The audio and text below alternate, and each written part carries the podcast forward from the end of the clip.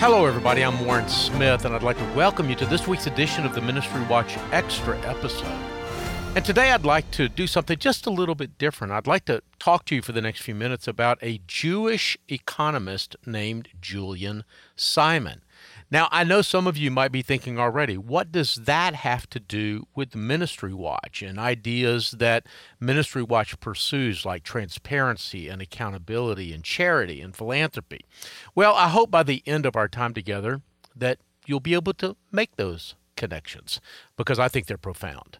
First of all, I should acknowledge that Julian Simon's name does not probably mean very much to many Christians today, maybe not to you either. But I think it should.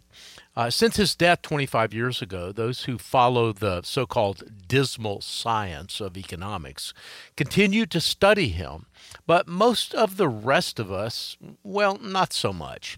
He is, though, something of a model for how to promote unpopular ideas in the public square in ways that attract not just attention, but adherence. And I think that's an important lesson for Christians to learn today. For example, in the 1960s and 70s, the conventional wisdom was that the global population was growing so fast that the world was headed towards disaster.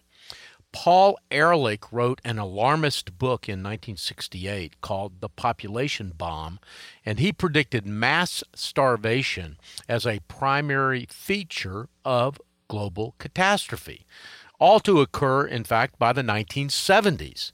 The book sold millions of copies and helped fuel the drive to legalize abortion and set in motion massive United Nations and other governmental programs that limited population growth.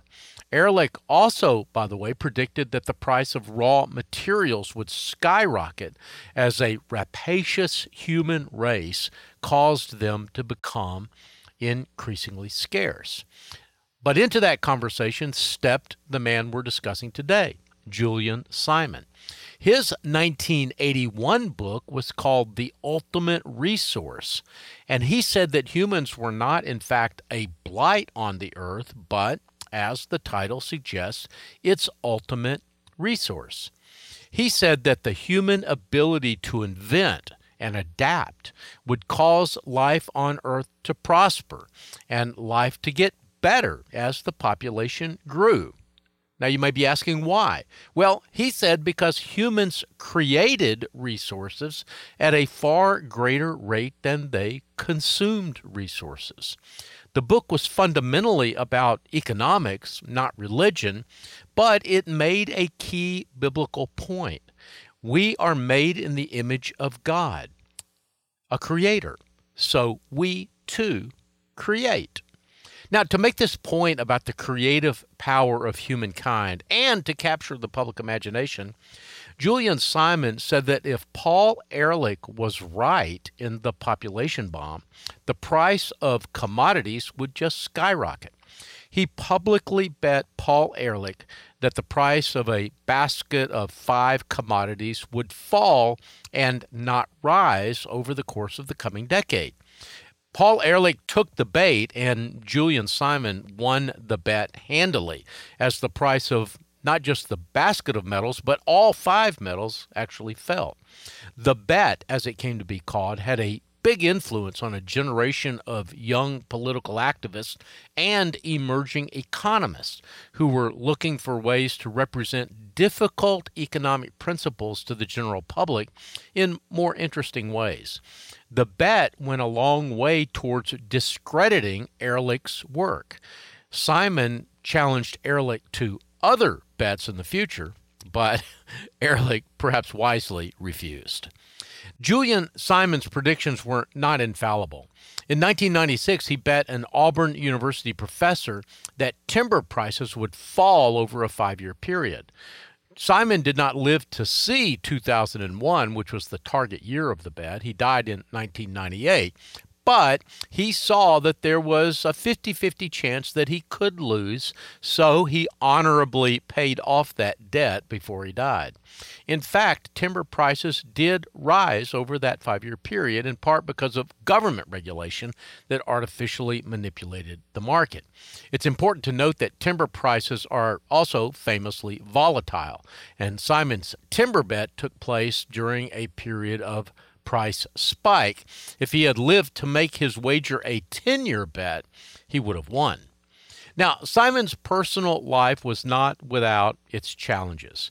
He suffered bouts of depression for much of his adult life, but he soldiered courageously on through those depressions, and eventually he even wrote a book about those struggles that was a help to many.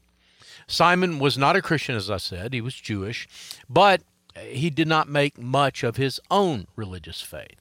That said, he often worked with Christians, especially those involved in the pro life movement, those who opposed China's one child policy, and those who stood against government and international efforts to curb population growth. Julian Simon understood the long game when it came to public discourse, and I think that's what we can learn from him today.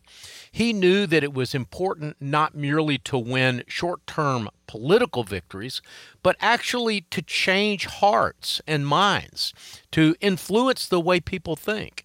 It's a lesson that ministry leaders and donors and all Christians who are involved in public discourse would do well to remember if they want to make a difference in the culture today.